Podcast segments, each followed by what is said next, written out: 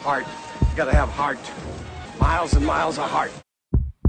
What is heart?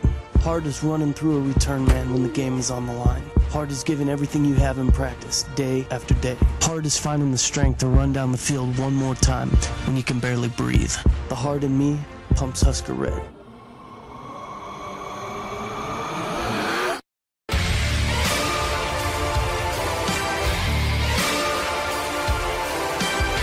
Hello and welcome to a brand new episode of the Five Heart Podcast, brought to you by CornNation.com and a member of the SB Nation Podcast Network. My name is Greg Bohachko on this video version, well, audio for you, but we're doing a video Zoom call. And below me, wearing the scarlet hat with the white N on the front, he is Hoss Reuter. Hello, Hoss. Hello, Greg. How are you this evening? I'm doing well. And to my left, and probably your right, he's wearing his Paul Bunyan Jedi robe and his 5 o'clock shadow from 3 days ago. He is our founder and fearless leader, John Damn Johnston. Hi, John. Why can I grow so much hair on my head but not on my face? Dude, I ask myself the opposite question. I'm a pretty happy blend of both. And grow a nice beard, you know. Got back hair, you know, that's coming in. I got to keep mowed, you know, but not on the crown of my head. John, how do you do that anyway? Do you like lay on the floor on your back and just rub it off on the carpet? No, you usually have somebody else do it for you. Oh, that's nice. Yeah. Yeah, it's somebody who you should have a good rapport built with. You don't ask somebody that you just met, hey, you mind trimming my back hair? No. Just go down to the bus station. Hey, I got $20. What I'll also do sometimes is just get some Nair, you know, and get like a loofah in the shower and just scrub the Nair off. That's the nuclear option. Thank God people tuned into this episode. Yeah, I mean, they're learning something. Hey, you know what? A state that's in a fan base that's largely populated by people who descended from Northern Europeans, I'm willing to bet there's some people out there who also hate having back hair. Yep. And she probably is trying to find the Nair for it too. Yep. I wonder if she's like the Wisconsin women with their scraggly beards and their beer bellies. I want to talk to you guys. I'm going to open up the show this week with an interesting topic that I heard about on my daily drive, my radio that I was listening to. As you may or may not know, Vince McMahon is trying to buy the XFL back out of bankruptcy. Of course, file for bankruptcy. You know, essentially firing everybody, you know, that didn't have to pay him. Now he's trying to buy it back. So he has the intellectual properties. And St. Louis did very well with the Battle Hawks. You know, they were talking about for their third home game against the L.A., whatever the hell they were. I don't know, Wildcats, I think. Yeah, that sounds about right. That they were going to open up the upper bowl and could expect anywhere between 40,000 and 50,000 people there. I was at their home opener. It was a great environment, a lot of fun. And, of course, the Battle Hawks won that game. One of the things that the ESPN commentators were discussing today is if they bring back the XFL, the key is going to be putting it in markets that don't already have an NFL team. I mean, because I think St. Louis was the only team out of the 8 or 10 or whatever it is that didn't already have an NFL team. And I think that's why it thrived. One of the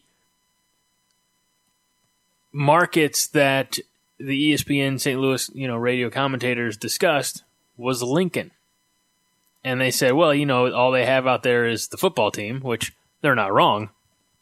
But they said, could they fill it up, you know, or could they get a good enough amount of attendance to an XFL game? If it was in Lincoln, for the sake of argument, we'll say maybe Omaha instead of Lincoln. Do you guys think? Thank you, John. Do you guys think that, let's say, Omaha would be a decent market for an XFL franchise if the XFL ever comes back. Hoss? I think Omaha would be an excellent market for XFL franchise because Omaha's a huge event town. You see it every year with the College World Series, the Olympic swim trials, the Bud Crawford fights that have occurred in Omaha, Creighton basketball games. It's a really big event town, and Omaha, as weird as this is for as big of a football hotbed that Nebraska is, Omaha is a bit of a desert in terms of football. UNO football hasn't existed for almost a decade. You know, we've never had any form of professional football. You know, obviously all of us here follow Nebraska football. But other than that, like Omaha, when you talk about just Omaha sports, it's basketball and baseball. I think an XFL franchise would do really well here. I really do. I even think that as the years go on and Omaha grows, now the 22nd largest city in the United States, I think you could see an NFL franchise move into Omaha eventually. I mean, that's pretty speculative, about as speculative as it gets, but I think some form of professional football would do really well here. This is a stupid question based purely on ignorance because we all know that Creighton, because of the coronavirus, they had to cancel any plans they had of, you know, finishing their football stadium and, you know, putting together a football program, LOL. But where would an XFL team play? Would they play at, you know, UNO or UNO's old stadium? Or where would an XFL team in Omaha call home? Because I don't think their capital is there to build a stadium. No. And really, honestly, the space isn't there either. Unless you wanted to, somehow you had the capital and you wanted to build out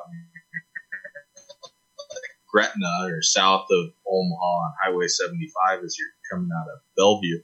The land's not really there because everything's been so developed within the city of Omaha proper. Sure.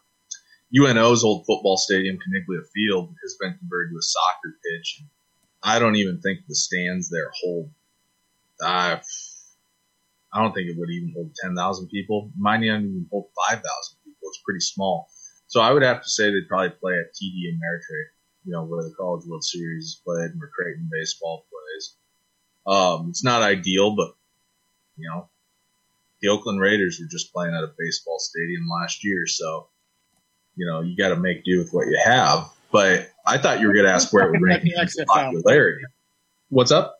The XFL, right? Yeah. Yes, the XFL. Okay.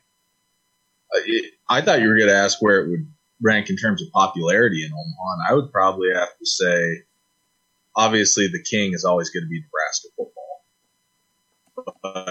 But Omaha's pretty damn crazy about Creighton basketball, so that's number two. It could probably be a number three. Unfortunately, people in Omaha aren't very crazy about Husker basketball. You have your diehards, but it's much more of a Creighton town. So I think you could enjoy some popularity. Now you got to have a good nickname, team name. You got to have a good brand. You can't just roll out like the Omaha Outlaws. Like, you know, corn dog. You don't be kitschy or corny, you know. Find something good. Find something with a little bit of historical significance, you know. So they can't be killing mastodons. They can't be the Omaha Steaks. You know what? How about the Omaha Stampede? Ooh. The Omaha Actuaries. The Omaha Actuaries. That's really what fits Omaha because you know them people in Omaha that they always resent the fact that people are going, we're an agricultural state. And they're like, we don't want to be associated with those hick farmers and fucking people in Omaha anyway. What about the Omaha sweater vest wearing rich dentists? Man, it may be a little too specific. Get rid of all the listeners. Yeah, we're equal opportunity. Right? The hell do we need them for? We don't discriminate. Everybody's in the crosshairs. Well, that was going to be my next question is what would you call an Omaha XFL team? John, give me your best shot at a mascot or team name. The Omaha Buffets. You know what? If you want something serious, I mean, my God, I the Omaha, isn't Mutual of Omaha still in Omaha? Oh, yeah. Well, right there on about, 30th and Dodge. They have a shit ton of actuaries, don't they? Yeah, oh, God, yeah. Well, no, nobody's ever called themselves the actuaries. I think actuaries get the short end of the stick most of the time. The Omaha potholes. Because our roads suck. A few years ago when we had, or not this past winter, but the winter before, we had just way more below zero weather than we normally do. And a lot of snowpack. The second we had a thaw, driving on 67th Street through Elmwood Park up to campus at UNO, you were dodging potholes left and right. It looked like the firebombing of Dresden in World War II. I mean, just, oh, there's one, oh, there's one, oh, you know, just back and forth. I don't know. You probably do something related to like Strategic Air Command for the nickname. Well, no, because Battle Hawks is already taken because of St. Louis's, my guess, proximity to a pretty the major Omaha War Daddies. We could go with Bombers. I like the Bombers is cool. I like Mastodons. Yeah. Or you could do like the Omaha Mustangs. No. Was a semi-pro football league way back in the day that Frank Soldiers played for. Oh, okay. So there's some history. Yeah, we had the Omaha Nighthawks back in 2010. Jeff Garcia was the quarterback. I do remember that. Indoor, right?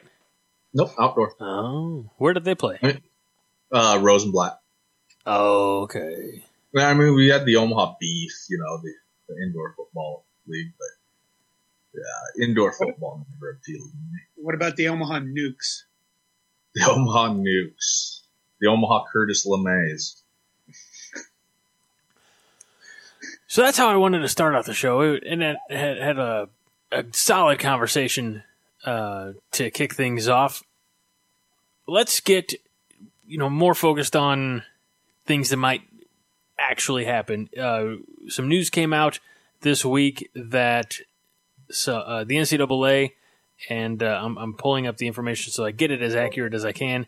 The NCAA has stated June 1st, voluntary athletic activities for football, men's, women's basketball for the month of June 1st through June 30th. And then it was also just announced today that Louisville has said that, you know, they're getting their football, men's, women's basketball teams back for, you know, workouts starting in June as well. So things are slowly starting to open up. Does that? I guess my first question for you guys is, and John, we'll ask you first as a geriatric. Does that concern you? You know, I think. Oh wow, you just started off with that question. Yeah. Okay, it doesn't concern me, and it probably should. You know, it concerns my wife probably more than it does me, but I think we're going to have to learn how to live with this thing. And I think the baby steps, we can't just sit inside houses and sit in our lockdown thing forever. We're going to have to go out and figure out how we're going to deal with it, you know, because the potential is that it's going to be with us forever. So I think when they do this, let's go back to having voluntary workouts, which are, come on, they're not voluntary. Let's be honest. When you go back to that, you're going to have to slowly work your way through it and figure out what steps you're going to take. Everybody has an opinion on this thing, and everybody thinks they know how it should work. But I think really when you get down to it, you know, get guys in the locker room. You know, everybody talks about constant testing. You know, if a guy gets, you know, even I believe one of the athletic directors said, I have no idea what we're going to do if somebody tests positive. I mean, are you going to quarantine the whole teams and things like that? You know, I don't know. There's this concept that people who are college age are much less susceptible to how bad this virus is. But you still have to consider the fact that it's a virus and it can lead to long-term health effects. I mean, it can cause organ damage in younger people. So, you know, would you go play? Would you go participate in team activities if there's an increased chance? I think everybody's going to answer that question differently. It's like asking, are we going to attend football games? You know, if Nebraska plays football this fall and I can get a credential to shoot photography on the sideline, I'd really like to do that. My wife probably would answer that question differently, but I would like to go back and start doing that again. You know, and I guess I think really what it comes down to for me, I feel like it's inevitable that everybody is going to get infected with this stuff sooner or later. And it's not like I'm going to go out and lick doorknobs or something just to test fate. But at the same time, I don't think I'm going to, you know, stay inside this little room that you see in the background forever either. So that was a long-winded bit, wasn't it? Let's not talk about necessarily college athletes at the moment because, you know, allegedly they're not financially compensated for their efforts, you know, blah, blah, blah. But are we asking too much of like the professional athletes who, you know, may opt to, you know, when NBA, NHL, Major League Baseball all resume, are we asking too much for our favorite players to, you know, say, I'll play? I mean, look at it. You know, obviously they have, you know, I can't say all of them, you know, because they're very different. You know, the Mike Trouts of the world make a lot more than, you know, the guy that just got called up last year from AAA who's still under, you know, his first contract and making the league minimum. But there, I've heard this thought process as well as, well, you know, they're exceptional athletes, you know, prime peak physical condition by and large, you know, they're, you know, in their 20s and early 30s, they're probably going to be okay. But I feel like that's putting an awful, you know, like at what point is our entertainment, you know, like not worth, you know, the health risk of somebody else? You know what I mean? You want to go, Hoss? No, sorry. I was answering a text message. You go on ahead. Well, I feel like I don't have. Let's start. You can cut that out. No, I can't. Just edit that shit out. No, here's the thing. I want sports back as much as everybody else. I will also want, you know, all the athletes to be as safe and maintain as much, you know, health as possible. Like if you go sliding into second base and you twist your ankle, that's a baseball injury, not, you know, a virus related illness. I also want, I'm going to use the word normalcy. I'm starting to hate that word, but I want, you know, I want eventually for 90,000 people to be in Memorial Stadium or to go, you know, take my family to Busch Stadium and watch a ball game. I know we're not going to be there for a long time, and we'll talk about, you know, seating plans and things like that here after a while. But I do want, you know, like the guy who's hawking Bud Lights in Section 213 to be able to go back to work, and, you know, I want to get the nachos and the hot dog, and I want to enjoy that experience, because like I said, not everybody's making Mike Trout money or, you know, Mike Moustakas money or whomever. You know, those guys, they have an option. Yeah. If they don't want to play, they don't play. What are they not going to get their $7 million or $12 million this year? And I'm supposed to feel sorry for them because they didn't get their $7 million or suddenly because life changed and they didn't get their full salaries. You know, there's all sorts of people out there losing their bars, losing their restaurants, losing their jobs all over the place, can't make ends meet. And I have almost no sympathy for professional athletes that are making shit tons of money that feel like, oh, my God, I have to go play. No, you don't. You just shut the fuck up and go sit in your home and not get paid like everybody else, you whiny fuck. How's that? I agree with John on that. I mean, I want to see sports come back, like you said, Greg. I want to be able to be in stadium. But in terms of everything going on, like, there's a choice to make. And if people don't want to attend games, people don't want to attend games out of their own safety. If an athlete doesn't want to play, you know, keep it pushing, you know, set it out for a year. They're good enough. They'll get another chance next year.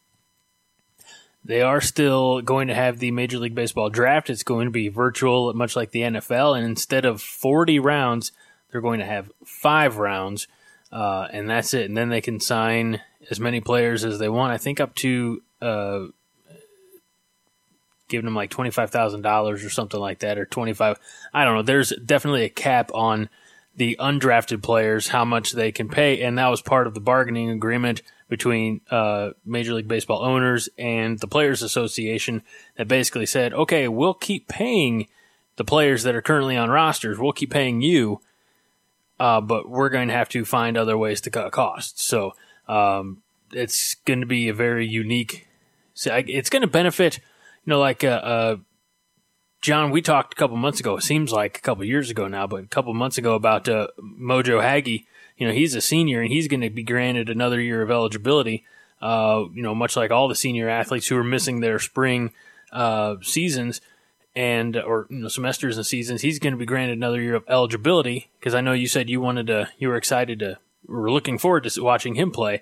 But also the depth of the pool that you know, Major League Baseball is selecting from this year. I mean, obviously the depth is there, but the selections are going to be much fewer. Next year, there's going to be a lot more talent in that pool, you know, if, assuming things go back to normal.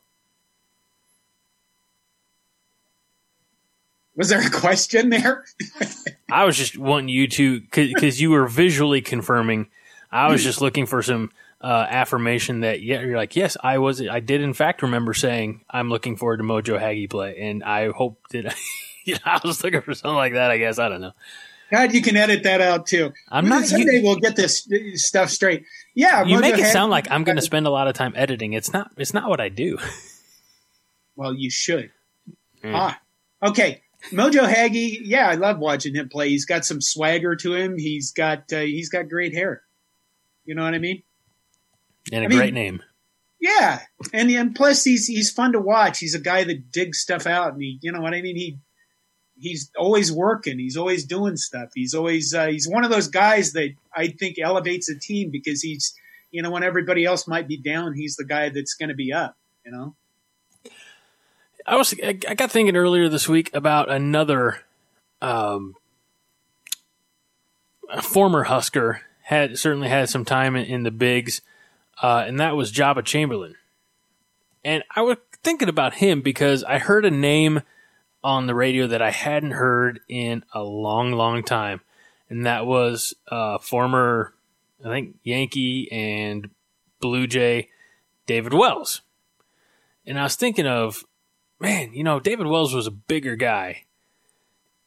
And so that got me thinking about Joba Chamberlain, who also, you know, had a bigger frame. And I'm thinking, who else, you know, are there any other – it doesn't seem like it's the big man's game anymore like it used to be. And then I got thinking, well, shit, there's Bartolo Colon, CC Sabathia, who is not big, I don't think, anymore. But there's still a few chunking hurlers out there, right? Brock Lesnar was very large. Yeah, but he wasn't a pitcher. We're talking about something that isn't even a sport. Oh, jeez, Hoss. Oh, wow. Okay. Yeah, we're just beating your ass tonight, aren't we? We're going to take a timeout. Yes. Okay. When we come back, we're going to get talking about some seating plans and things like that. How we could possibly get fans back in stadiums sooner rather than later. Stick around. The Five Heart Podcast comes back here on the CornNation Radio Network. Yeah, that too. CornNation Radio. Empire. I like the Empire. Welcome back to the Five Heart Podcast. CornNation.com, SB Nation Podcast Network. Greg Bohachko here with Hoss Reuter, John Damn Johnston, and fresh out the gate, John, we want to know how many plastic-covered couches are in your house? Zero. I don't believe that. Why? Because I'm old? Fuck you. That's pretty much it. Well, that. You know, you might have a problem with controlling your bladder when you lay down for a mid-afternoon summer's nap. I have a bed in my office. It's a little tiny room in which I live. That's it. Let's be honest. It's not a bed. It's a futon. Are you trying to be 23 again? It's a bed. Can you prove it? Is that where you sleep anytime your wife remembers? Is that where you sleep anytime your wife remembers what you did in 1992? Oh, it's a day bed. It's cute. Okay, listen. I sleep in my own bed now because our kids have moved out, and I can. And there are times, because of my brain injury or because of the medicine I take because of that brain injury, that I have incredibly horrifying nightmares, and I kick her or I punch her, and she does not want to be punched or kicked during the night anymore. Thanks for bringing it up. God, I don't have any plastic covers of my couch, motherfucker. Like I said, John, I was just wondering if that's where you sleep after she remembers what you did at the Nebraska-Iowa State game. Well, yes. Speaking of nightmares. Amongst many other things. Yes. Speaking of nightmares, my wife had one earlier this week. And she doesn't typically remember her dreams, but for some reason this one stuck with her. And did you ever see the 2018 horror movie Truth or Dare? Mm-mm. Yeah, neither did I. I'd never even heard of it, but apparently she watched it. So anyway, in her dream, she's trying to run from family and friends who are kind of family and friends, but not. Like, I don't know if they're like body snatchers. There's a reference for you, John, because that movie's old as dirt. But they resemble family and friends, but they have this like rictus grin that, you know, kind of goes way too up high on the cheeks, if you know what I'm talking about. I guess. Oh, yeah, I do because I'm old. Old as dirt. So if I remember the details, and I might not get them all exactly right, but she's, you know, got me and our son with her, and we're either hiding in the bedroom or in the vehicle. I can't remember. And she's like starting to struggle breathing. And so I give her, she's like, for some reason we have an oxygen tank. I think we're in my truck. I remember it now. She's like, there's an oxygen tank in there. So she puts the oxygen on there, and she's like, this is an oxygen. It's some type of gas, and she looks over at me, and I've got that, you know, really creepy grin on. And she's like, so then I woke up. I was like, honey, I kind of had a nightmare a few nights ago. It pales in comparison to that. I had a nightmare that I got a letter in the mail that was from UNO telling me that they made a mistake, and I was admitted by mistake. And I actually woke up from it, like, going like, no, you know. Yeah, it wasn't good. Did you first thing the next morning call the admissions office just to verify? No, but I was just like, I just chalked it up to the whole grad school thing's been on my mind constantly, getting stuff arranged. So I was like, probably just my subconscious trying to take a dump, because that's what dreams are. Yeah, we'll talk about that later. I have dreams where I'm dying constantly. I've been dead in my dreams. I don't know how many times. In fact, there's one dream that I had, and I've had a couple times, in which I'm flying in an F-16 and a missile hits my right wing and blows it off. The rest of the plane is on fire. I'm trying to eject. The cockpit won't open. I'm jammed in there, and I fall into the sea and burn to death. Now, does that sound exciting? Because I told that exact same story to an Air Force pilot in the elevator at Memorial Stadium after he had done the flyover, and he looked at me as if, Jesus, I am stuck in this elevator with this complete fucking madman who's telling me this dream he had, you know. And I finally got out, and he couldn't get away from me fast enough. But, you know, we did exchange pleasantries before he walked off and pretty much ran away. Before we get to our other topic, the real reason you're here. John, how many times would you say, based on your memory, how many times have I asked you for your address? My email address, or no, just your home address? 3. Yeah. And the reason why is because eventually I'm going to send you a book. And I'm probably going to need you to send me the address again. It's probably disappeared from the Slack. But eventually I'm going to send you a book. Not just any book, this book. It is The Comic Book Story of Beer, the world's favorite beverage from 7,000 BC to today's craft brewing revolution. Christmas is coming. My birthday's in June. Oh, there you go. My first birthday, my re-birthday's in August. I like the first one. The first one's happier. I don't know why. I don't know. You know what? In August, I'll be 5 years old. That's going to happen. I think that's why I like your first birthday, because you're old enough to drink in that one. Well, here's the thing about that. As of tomorrow, I will be a month free of alcohol. Good deal. I'm proud of you and also kind of sad for you. And here's the other thing. I stepped on a scale this morning, and I was at like 177 pounds. Nice. Yeah. Nice. So what you're saying is I can also drop the LBs if I put down the brewskis. Well, I'm also walking about 4 miles a day, so. Well, I don't have my. So go ahead, Greg. I would say I don't have my Fitbit on me right now, but I did 13,000 steps at work. Nice. That's pretty good. So, all right, now your turn, Hoss. I was going to say, John, since you quit drinking, does that mean you don't get drunk and get mad online? Drink too much and get mad online anymore? I have not recently. I've been trying to be a decent human being. I have. Those were always fun times. I know that, you know, and I could still get mad online. I think the problem with getting mad online is everybody's mad online. It's like, you know, it's fucking madness is what it is. I deactivated my Facebook account because honestly, I got tired of going to our Facebook page and looking at people insulting my writers all the time. And the other reason is this constant argument with the masks and the conspiracy theories and the hoaxes and this graph and that graph and all this crap. You know, let's go back to the football thing where people, you know, professional players can make their choice about whether or not they're going to play. The problem with that is we can't just let it go with that. You know, if Bob Smith decides he doesn't want to play left tackle this season because he doesn't want to get the coronavirus, it isn't just people go, okay, well, Bob Smith isn't going to play. They go, well, Bob Smith's a pussy. Bob Smith's this. Bob Smith's that. Bob Smith must be a liberal Democrat. You know, we politicize everything to the point that it really sucks any joy that we have in life. Is that why you've been hanging out on the gram more, on Instagram?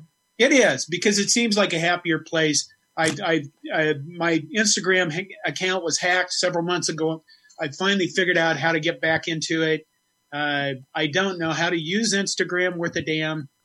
It seems. I mean, you posted an Instagram story, so I mean, you know what you're doing. I don't know how to make those photos with the little. You know, people make really nice photos with the little, you know, catchy remarks in them. I still haven't learned how to do that. Oh, I was going to say, I thought you meant the filters. I was like, just swipe with your thumb. So you're doing Instagram.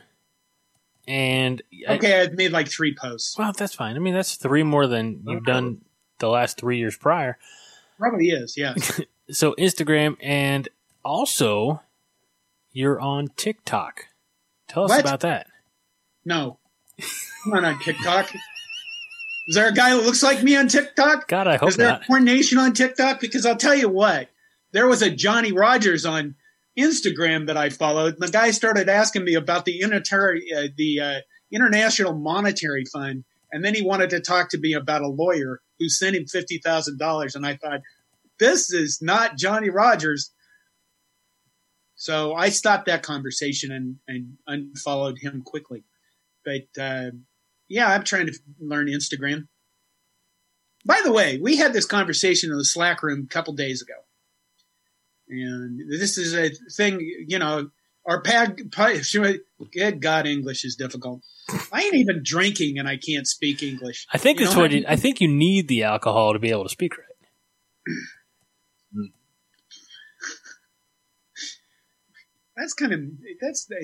Okay, let's move on. That's not a judgment or an accusation. I'm just, it's like. All right, first thing, John posted a picture of a gymnast on his Instagram. Aww.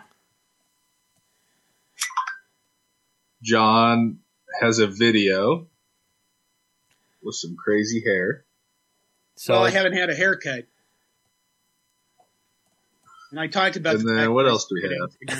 Well, so you go from posting for the first time 6 days ago to your last post before that was April 13th, 2019.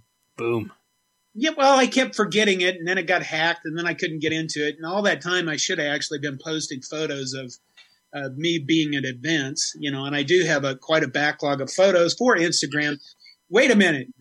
You taking pictures. Let me find a good angle so. You posting pictures of volleyball players. Okay. John. Hey, man, volleyball is a great sport to shoot. It is a phenomenal sport.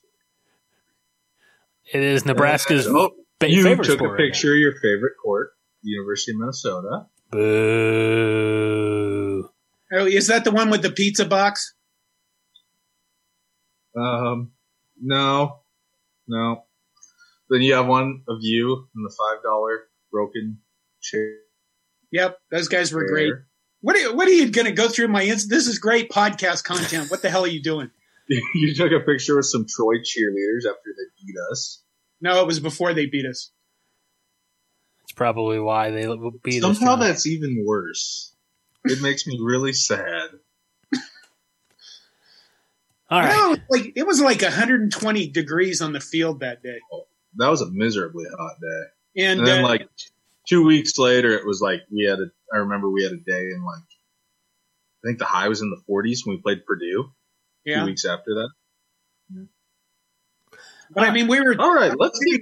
I tried to find the one shady spot in Memorial Stadium on the field during the Troy game. And I was sitting on my butt next to another Nebraska photographer. And we both had our Zooms up and we both, we won't comment on that one.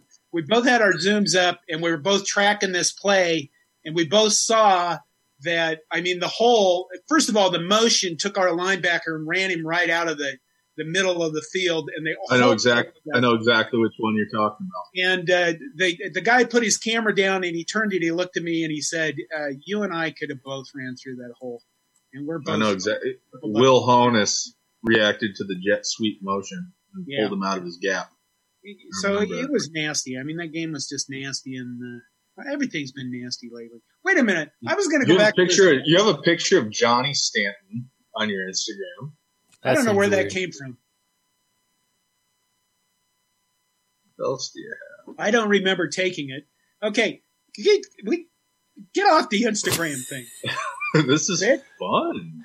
All right. So Earlier this week, we had a Slack discussion amongst our people that write for Corn Nation about who would actually attend football games. Were they able to attend them? Yeah. Can we lay some foundation first? Sure. Go ahead. Okay. Earlier this week, Ohio State Athletic Director Gene Smith tweeted out that he wants to clarify the number of fans that they can host in Ohio Stadium this fall under current physical distance guidelines. Could be as low as 22,000, but also maybe as many as 40 to 50,000 if guidelines are relaxed. So obviously right now you're thinking, 6 feet between you and the person, next person over. If you have a family, you're going to take up a little bit more space. That's going to move everything around.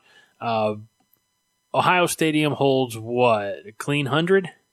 I think about 102. Okay, 102. And it's like fourth, isn't it?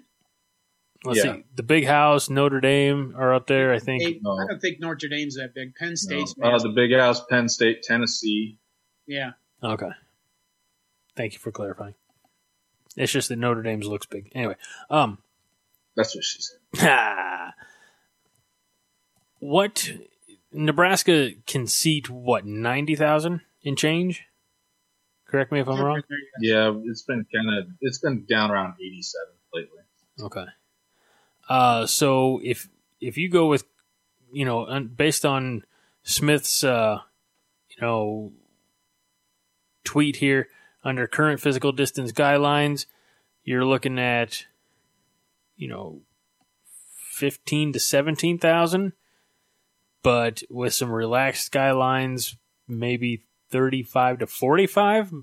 Does that sound ridiculous as far as numbers to you guys, based on where, if fans were allowed back in Memorial Stadium? Think of all the space you have, man. Well, that's just it. They don't want you taking up a lot of space. Yeah, that'd be great. It'd be great for normal. You could, like, lay down on your side and watch Husker football.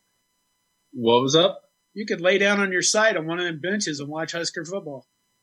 Yeah, or actually have some room. I mean, you know what else would happen? Old people wouldn't be able to go, sit down, because they'd be able to move 2 to 3 feet maybe to the left or the right. They'd have to, I don't know, what would they complain about? What would happen? Would they all just die of brain aneurysms? They'd find a way. But here's the thing. You can't just move over 2-3 feet to your right, because that's going to move the person who's 6 feet over. They're going to have to keep moving. It's like a constant moving 6 foot Okay, listen. What are they going to do? You move 2 feet to the right, some sniper's going to take you out? What the hell, Greg?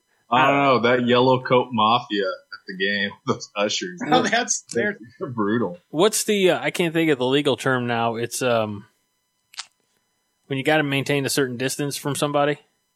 Social distancing? No. It's like you have to have a court order for it. It's a restraining order. Yeah, you have. Think about it. You have a 6 foot restraint. You have a 6 foot restraining order around you at all time. Nobody can come within 6 feet of you. Then that's what it'd be like. Except for, here's the thing about this limiting. I get they want to go, well, we can't have fans inside the stadium. What are you going to do about the rail yard? I mean, like, is that going to have like 10 people in it? You know, the place is ringed with bars and restaurants and tailgating and fun. Is the university, somebody going to go out there and clear all those people out of there? Like, yep. Trying to navigate the rail yard on a game day, that is not a job for the faint or gentle of heart. Like, it's asshole to elbow in there. So I think a lot of this, asshole to elbow. Yeah, it's an expression. There's two things about having fans inside the stadium. Number one, will the fans actually want to be in crowded places? And I think there's a good percentage of people that will not. According to our Slack room, I mean, there's a lot of our guys that just are not going. I know both of you are raising your hands, and you would go to the stadium and risk your health, and your families would cry when you're all like in a wheelchair. Dude, I've been going to the gym. I've been going to the gym since it opened last week, risking my health to lift weights. I mean, I'm fine. Okay, well, there's that thing about will fans actually go to the games, but there's the second thing too, and that is the university doesn't want to be liable if people say they caught the COVID virus inside the stadium. Terms and conditions with each ticket. Read the fine print on the back of the ticket. Terms and conditions on each ticket. Terms and conditions. The university is released of all liability. All you have to do, all it has to state is one line, you know, exactly. Not liable for, I mean, right now it's already not liable for, you know, probably a whole host of, you know, things. If, you know, if you go to a game in Colorado, the ticket that you have, the University of Colorado is not liable for you to be, have piss thrown on you. So, you know, it's a, you know, you at some point you have to, and I'm trying not to be dismissive about it, because I know, you know, that people have died, but at some point you have to just take your life into your own hands and say, I'm gonna go to the game. I'm gonna be one of the, let's say, 20,000 people that are gonna be able to go to this, you know, game against whomever in Memorial Stadium. I'm gonna be that guy. And I'm just going to go.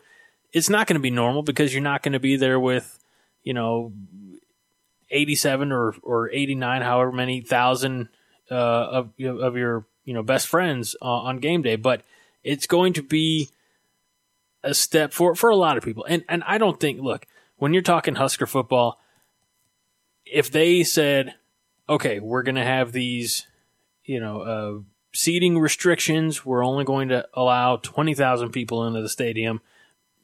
And I don't think you're going to have any problem selling those tickets.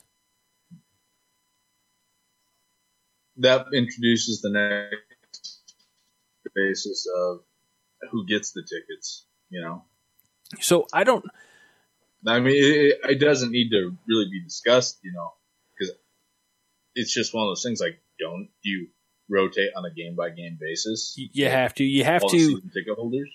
How many? What about the person who scratches a huge donation check for great seats, you know?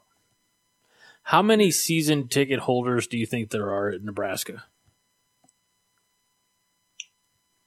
It's hard to say. I mean, depending on how many people, how many seats each person buys each year. But right. I mean, let's go conservative and just say everybody has two season tickets. They don't. Some people have four. Some people have eight. Some people have more. Let's just cut it down the middle at 90,000. Say 45,000 season ticket holders. Okay, so. Of the 45,000, you do a lottery. You say, all right, you've already paid for tickets, and I don't know if because the football program funds so much else at the university, I don't know. I don't know the financial aspect of it, but you know if they prorate the amount because you're not going to be going to all home games. There's going to be some type of rotational basis, but if you want to go to the first home game, is it Purdue? Is that one at home this year? Yep, Purdue. Okay, so if you want to go to the Purdue game, you put in a lottery. Let's say $2, $5, it doesn't matter. If you're one of the 20,000 people, or 20,000 names to whatever to be drawn, you get to buy a ticket to the game or however it works. Maybe it's like I said, included in your season ticket plan. And then all of the money that's raised through that lottery, well, that can go to University of Nebraska Medical Center. That can go to, you know, an area hospital for the frontline workers for PPE or anything like that. I mean, there's tons of goodwill ways that can make, you know, your $2 or $5 go a long way to help out a lot of other people rather than University of Nebraska or the football program. That's been something else that's been on my mind is, as I just mentioned, the football program is obviously self-sufficient. The men's basketball program, the volleyball program is, but those are you know, in good times, the women's basketball team does pretty well. But how many programs at the University of Nebraska could be affected if you can't get anybody in Memorial Stadium this fall? You know, I mean, that's gonna be a massive hit to the athletic department.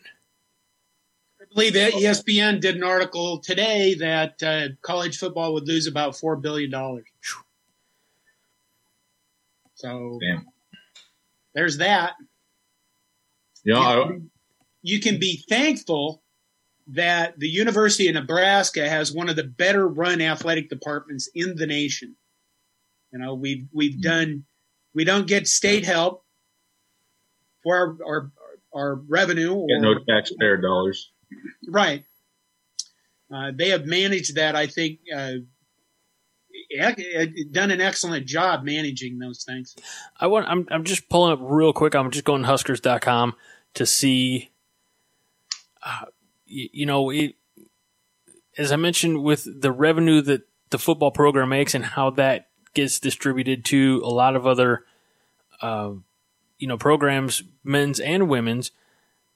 Without that revenue, it does make you wonder what programs, could be, adversely affected. Would it be something like beach volleyball, which is kind of new? And I mean, you still have main volleyball and that's not going anywhere. Or do you use the volleyball money because it's self-sufficient to fund beach volleyball? I mean, you can't. The problem is because of, and I would say, I'm not saying Title IX is a problem, but because of Title IX, you can't really take two women's teams and nothing from the men's side. There's got to be that balance. And so do you look and say, all right. I personally think that every athletic team at Nebraska would survive. You think, I mean, and I'm not, I'm just kind of following up on that. It, for lack of a better term, you think that perhaps there's enough in the coffers, or at least there will be, in the future, that that everything should be able to, as you say, survive and keep moving forward? Yeah, I think it'd be pretty lean, coming out of that, but I think everything at Nebraska would survive. I don't think you'll see any cuts occur at Nebraska, not like other athletic departments. And we're in a unique position where if it comes down to sporting events can't have fans in the stands, like we take a hit on the revenue, but we're still able to get out there and play the sports, at least at Nebraska.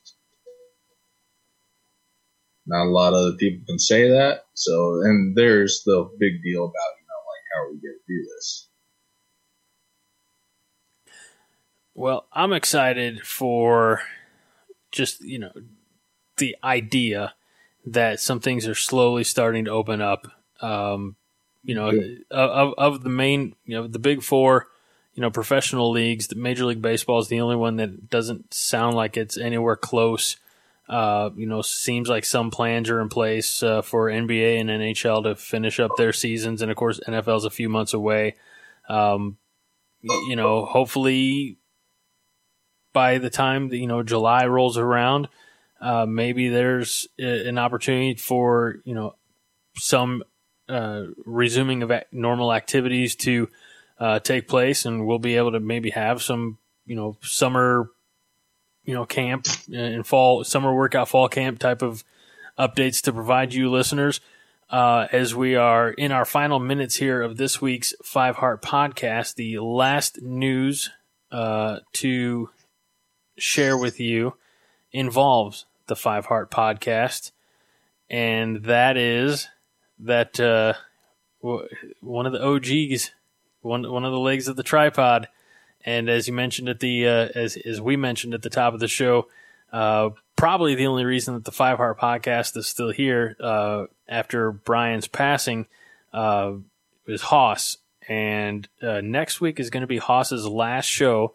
He's been in and out for too long because of student teaching and his school commitments, and with his recent, as we touched on it again here, is recent acceptance to the University of Nebraska-Lincoln to their master's program, and hoping to be a part of the football program. Honestly, that's part of his dream.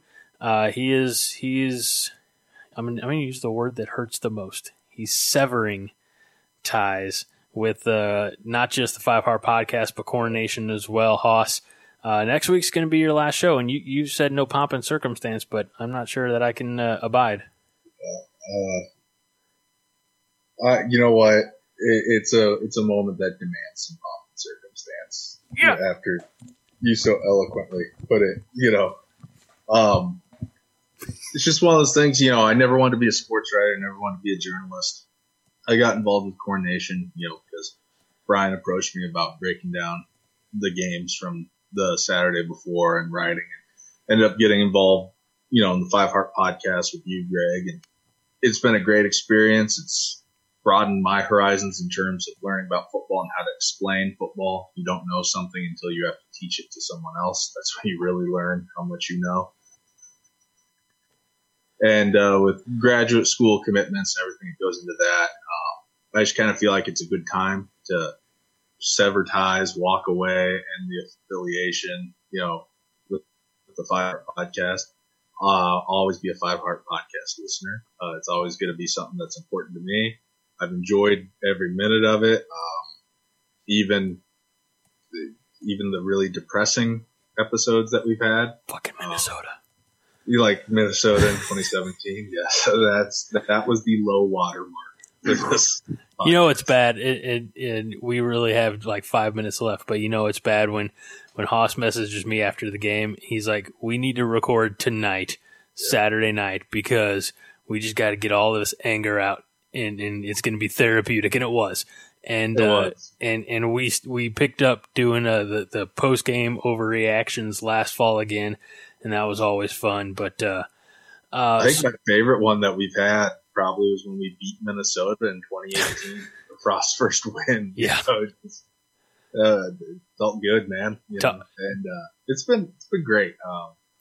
Wednesday nights, Thursday nights, you know, the occasional Saturday night. I think we've recorded on a Friday night a few times too. Yep. I think we've just about recorded every night of the week, actually. We try. Yeah. So it's going to be different. Hopefully you guys don't like ban me from accessing the Slack chat room, because as far as I'm concerned, that's another form of social media entertainment for me. You got to talk to John about that one. John will probably have like my IP address banned. You know. Ban everything. Let's just ban. Yeah. You'll go home and you'll be locked inside your apartment or your house. That'll be it. You'll never leave again. Yeah. Just don't tell me that I've got to scrub all of the episodes and get you off all the archived episodes, buddy. I'm not gonna lie, I did cross my mind, you know, because there were a few times that I may or may have thrown back a few over the course of recording a podcast with you guys. Maybe said some things, you know, that I would like to have back. I don't think I ever said anything really bad or really offensive, you know. I did get pretty mad when that Iowa marching band girl accused Nebraska of not waving at the hospital. Yeah.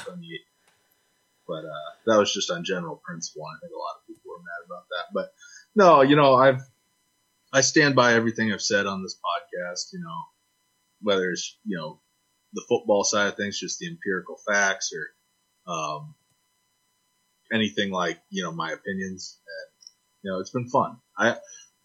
We cuss when we talk about things like Blue Chew and stuff like that, but I'd like to think that we've kept it pretty above board. We haven't.